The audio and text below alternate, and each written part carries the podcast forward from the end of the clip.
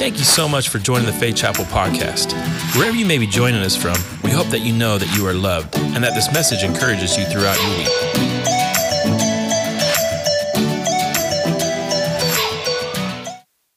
Well, we've been going through the book of Mark. Open up the app. I want you to follow along with me in the book of Mark, and we're going to be in Mark chapter 2 and verse 18. But as we get ready to get started, can I ask you this question?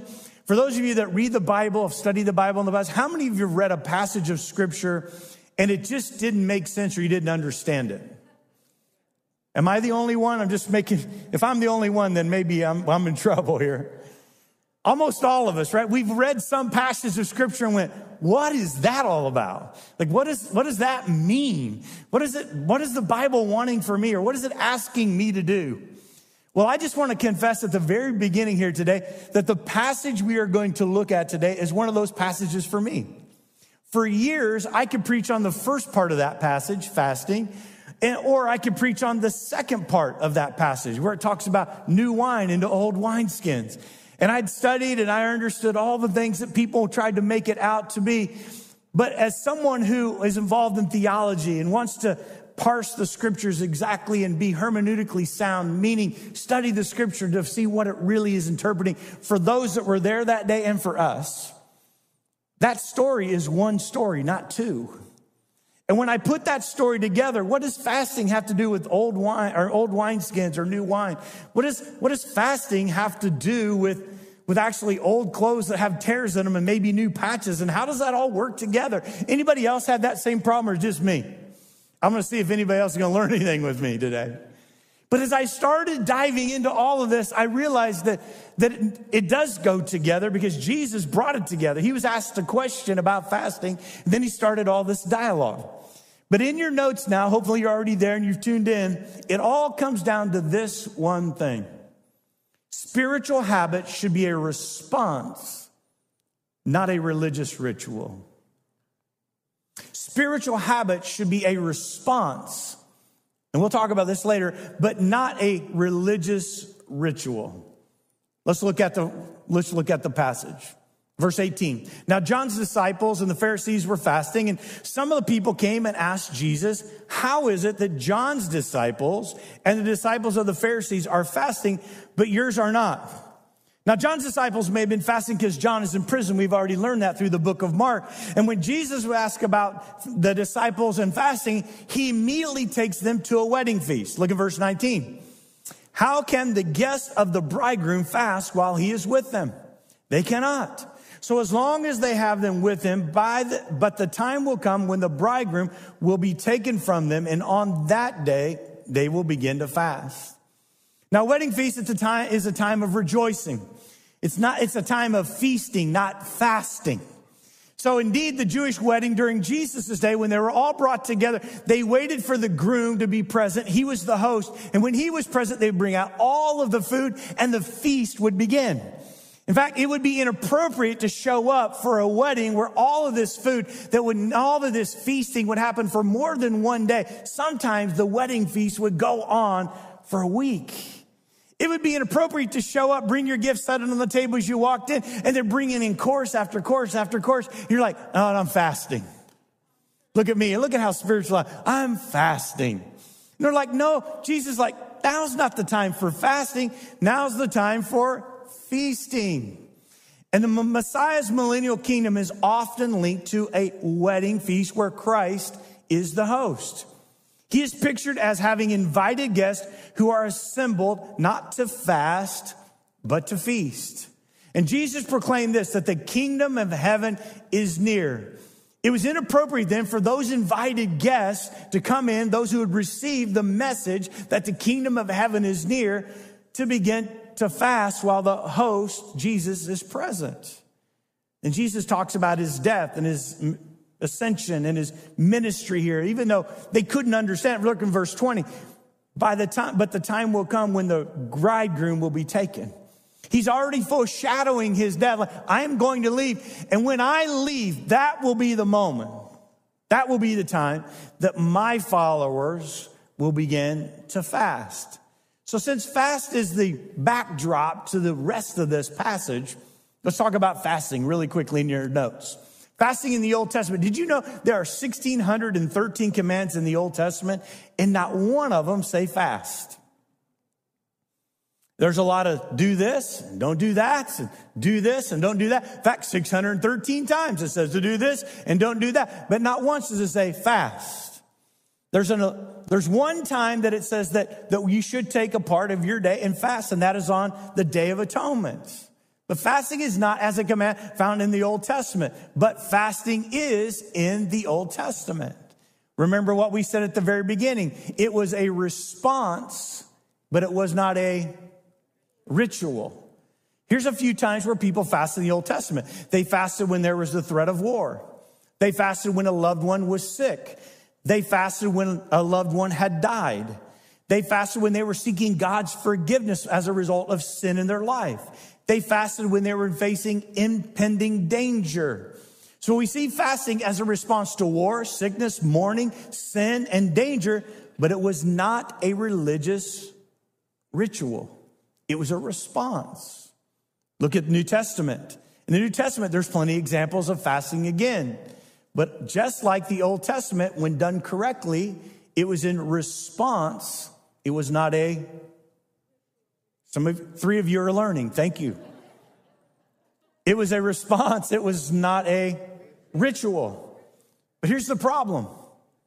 Somewhere along the way, it was turned into a ritual instead of a response, especially among the Pharisees. They focused on the ritual aspect of fasting, much like so many people do today. And by the way, as we break our 21 day fast today, some of you just fasted because Pastor said so. My guess is you got not much out of the fast. Maybe you lost some LB, you know, LBSs, right? You got down some few pounds. But if you only did it because I said so, you probably didn't get much else out of it. But if your whole heart was in it and you're saying, I'm doing this out of response to something in my life, I want to get closer to God. I want to grow in my relationship with God. I want to see God move in my life. And these are the things that I'm bringing. I'm going to leave the rest into God's hands, but I'm fasting for this reason. Well, then my guess is, is that God began to do something in you. See, it's a response. It's not a ritual. How do we know this change took place? Because Jesus tells us this story in Luke chapter 18. Starting verse 13 says, To some who were confident in their own righteousness. Isn't that interesting? That they were confident in their own righteousness. Now, I hope that's not anybody in this place, but there is such a thing, a spiritual pride, where we begin to think, wow, I'm, I'm so, look at how far I've come. Look at how, smart that I've become. And look at what all that God has done in my, look at all the answers to prayer that I've, look at everything that's happened in my life. And it's easy to let pride begin to creep into our life. And we begin to then think that we're better than we really are. And this person that was confident on religion, it goes on to say, and they looked down upon everyone else. And then Jesus told this parable. Two men went up to the temple to pray. One was a Pharisee and the other was a tax collector. You know, tax collectors, they were the worst of the worst in that day, right? They skimmed off the top. They lived in the best houses, ate the best food, had the best parties, had the best everything because they could afford it. They were the center of all sinners. Two men went up. One was a Pharisee, one tax collector. Verse 11. The Pharisee stood by himself and prayed, God, thank you that I am not like these other people. I mean, robbers and evildoers, adulterers, or even like this tax collector here who's sitting on the pew right beside me. Heaven forbid, I should probably move seats. I fast twice a week, every Monday and Thursday, the Pharisees fasted. And I give a tenth. Now, can I stop right here? Is it okay to fast? Yes, or I wouldn't have asked us to do it for 21 days. Are we supposed to bring a tithe, a tenth of our of all of our first fruits to the Lord? We're commanded, yes? Yes. But it's a response out of a love for God and building his kingdom, not a ritual. That's why we bring the tithe each and every time. We bring it, we say, God, out of love for you, out of your kingdom, oh, I want to honor you. I want to see your kingdom established. But it's not a ritual. So he's doing what God has commanded, but what God commanded can become a ritual if we let it. See, I fast twice a week, so spiritual. I give a tenth. I make sure I guarantee he was not a generous giver. He's not giving 11%. He said 10. I'm only giving 10%. But the tax collector stood at a distance. He would not even look up to heaven. He beat his breast and he kept saying, Have mercy on me, I'm a sinner. Have mercy on me, I'm a sinner. I tell you that this man, rather than the other one, verse 14, went home justified before God. For all who, for all those who exalt themselves will be humbled, and for those who humble themselves will be exalted. See, fasting had become a place for pride instead of a source for brokenness and humility. There shouldn't be any pride in the doing, that's ritual. But brokenness and humility comes out of the response that we want to honor and love God. So let me be clear. Is fasting okay? Yes, Jesus did it for 40 days in the New Testament, right? We've already seen that. It is okay to fast. But we don't want to make it a ritual. We want to make it a response to what God asks us to do or what God is doing in our life or because we need God to move. So let me just give you in your notes now some finishing thoughts. I'm going to move quickly. But God wants an obedient response, not a ritualistic sacrifice. He wants an obedient response. Samuel was speaking to Saul, and Saul had kind of gone sideways and gotten away from God. And he speaks to him, 1 Samuel 15. He said, Has the Lord has the Lord has great delight in burnt offerings and sacrifices. Like, can you, is, did God ask for burnt offerings? He did, didn't he? But he said, is that what God wants? And obeying the voice of the Lord, he said, no, no, obedience to obey is better than sacrifices. And to heed is that and better than fat of rams. For rebellion, listen to this, for rebellion, teenagers, anybody else, you to your work or your spouse, your work, you know, your workplace, for rebellion is as the sin of witchcraft. And stubbornness, anybody stubborn in the room? Listen, for stubbornness is an iniquity sin and it is idolatry. Because you have rejected the word of the Lord, he has also rejected you from being king. He said, I require obedience, a response, not a, not a ritual. Some religious rituals can be helpful, of course. They point us to something that is incredibly powerful and meaningful. But rituals, listen to me, minus obedience equals nothing. You get that? Rituals minus obedience equals nothing. See, when we begin to place the importance upon rituals, here's what happens. When we place the importance upon rituals, then every time we get to do the ritual, then we feel that God is pleased with us. But every time we don't do the ritual, then all of a sudden we feel that God is displeased with us. So, how many of you have made New Year's resolutions? Right? How many of you have already at least broken one of those? Right? And for a lot of people, so I'm going to pray every day. Did you break that one? I'm going to read my Bible every single day. Did you break that? I'm going to do the 40 day reset in the morning. Every morning, that's going to be my first. Did you break that yet? Right? I'm going to do, and we've already broken that. And if the way that you're serving God is through ritual, and you put this out before God and you say, boy, as long as I follow these steps and I do them exactly the way I'm supposed to, and I check off every box, then God is pleased. But the moment that you can't measure up to that, and you'll never measure up, because when you try to do that, you're living under the law.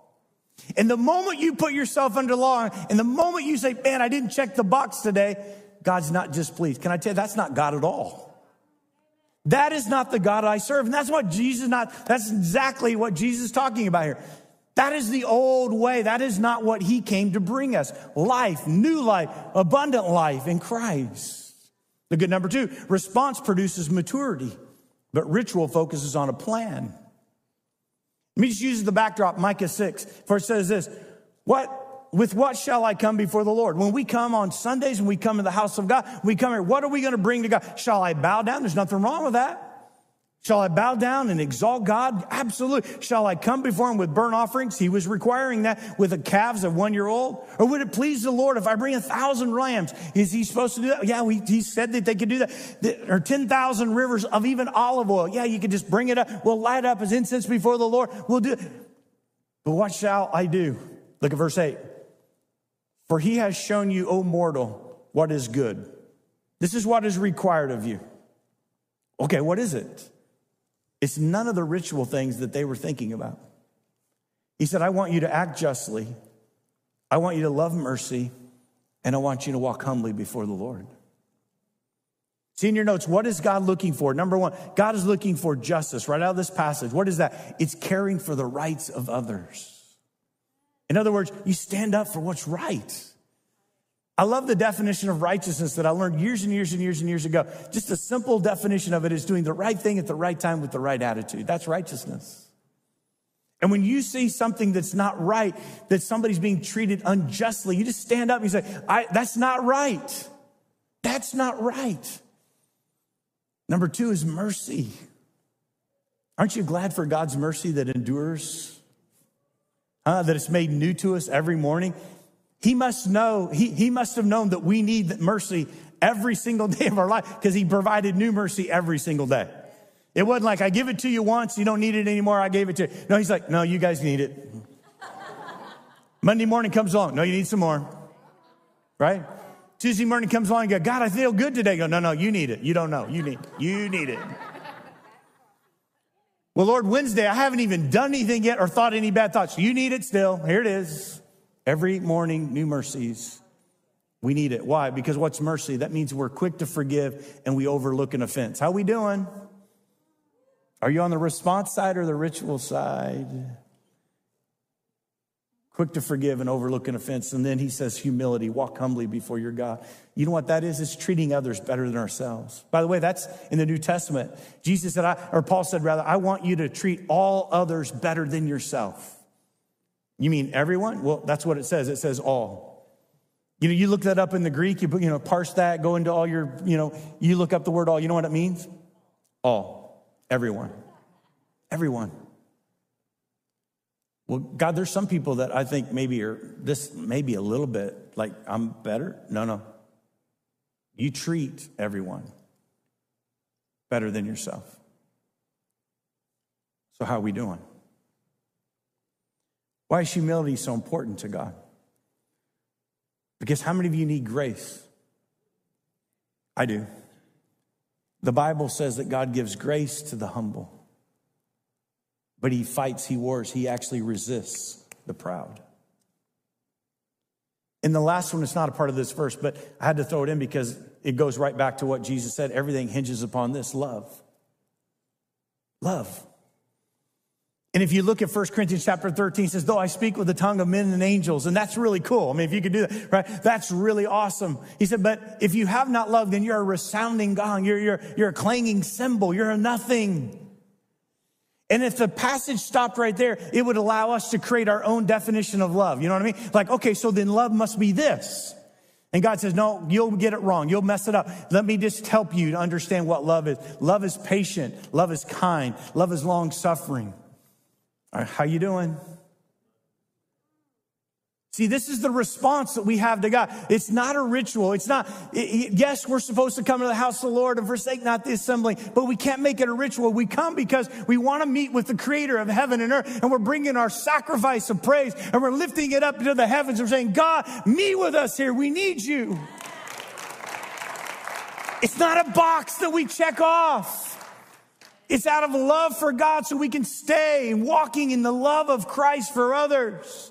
Because we can't love the unlovable or make all other, we can't love all those, all those that are better than ourselves. We can't treat people like that without love, without humility. And that only comes with a relationship with God. So see, they came and they questioned Jesus about fasting, but Jesus used it as an opportunity to speak to a much more important point. That you want to know about a ritual, but I'm really more concerned about who you are in response to something that I'm bringing. Well, what is he bringing? Let's look. Verse 21. No one sews a patch on unshrunk cloth on an old garment. Otherwise, the new piece will pull away from the old one, making the tear even worse.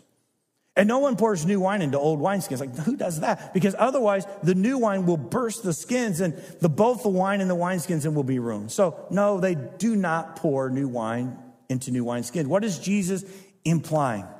In your notes, number one, his teaching would be the new wine and require new wineskins. With the Pharisees standing there and with everybody there listening, he said it's not about a ritual or an old system or an old covenant. It's going to require new wineskins if you want to receive the new message that I'm bringing. No wonder he has to create a new heart in us first.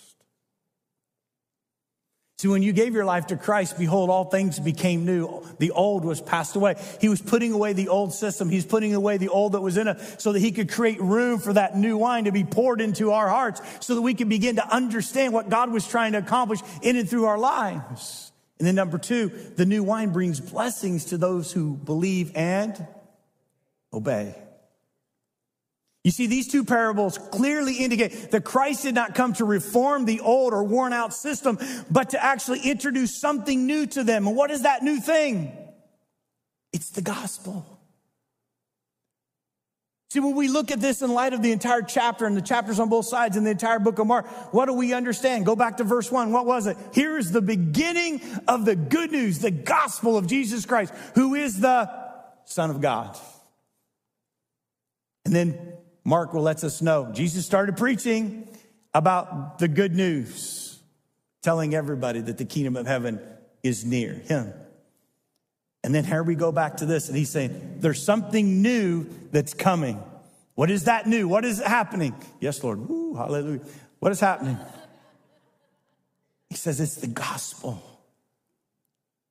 And it's going to require obedience. It's going to require something new to happen on the inside of you.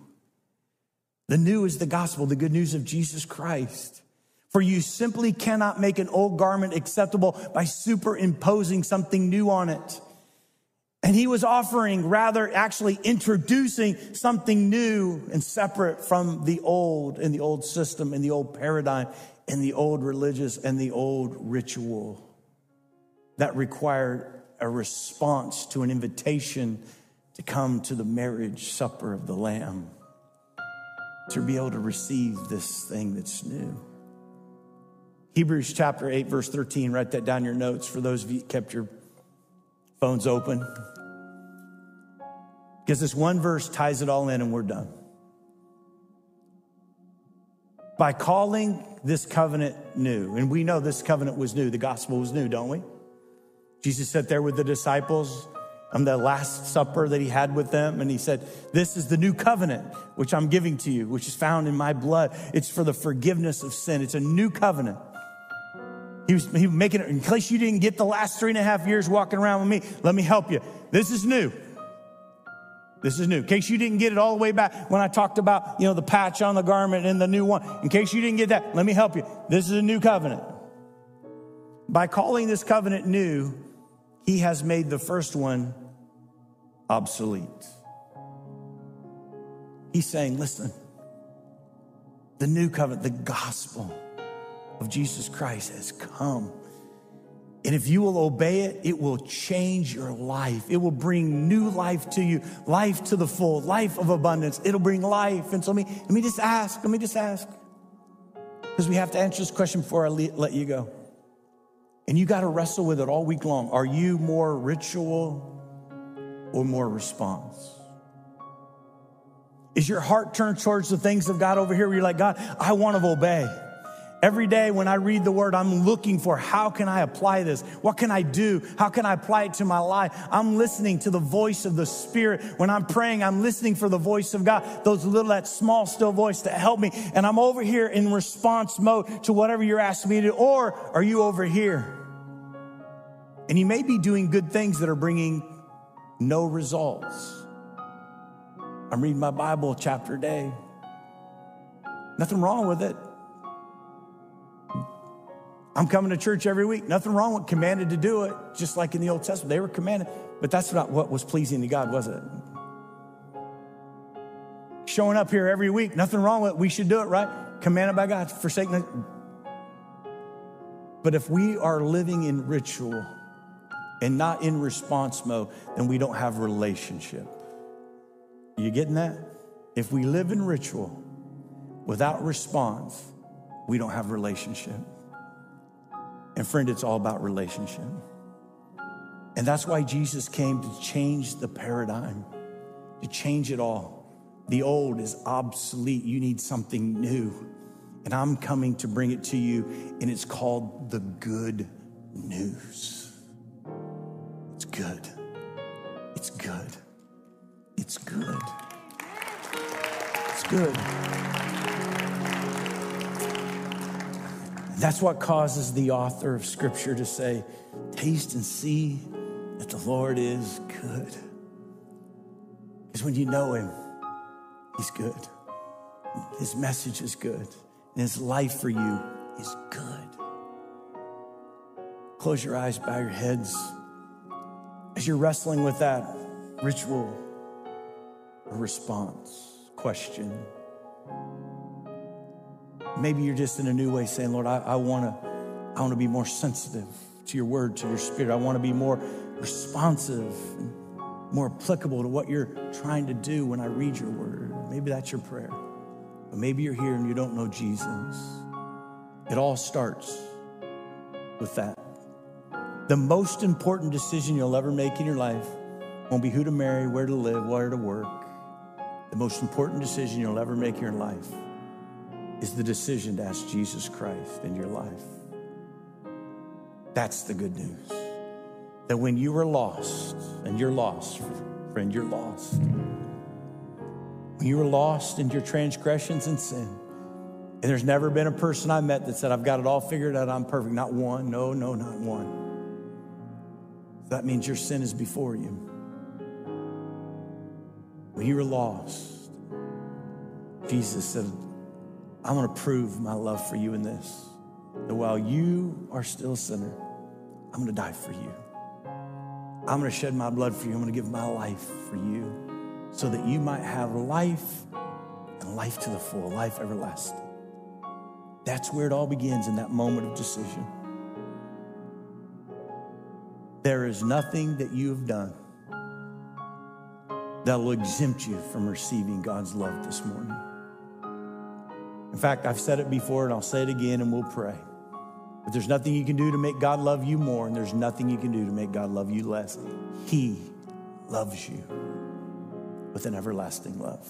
And if you need to come back to Christ and give your life to Him, or if maybe this is the first time you're watching online, this is the first time you've encountered Christ in this way, I'm asking you to stop whatever you're doing right now and join us in this prayer. And when I count the three, whatever you're doing there and whatever you're doing right here, you're going to slip your hand up and say, Yes, I need Jesus. One, two, come on right now. Three, put it up. So I'm asking Jesus to come into my life. Yes, yes, yes, yes, yes, yes, yes.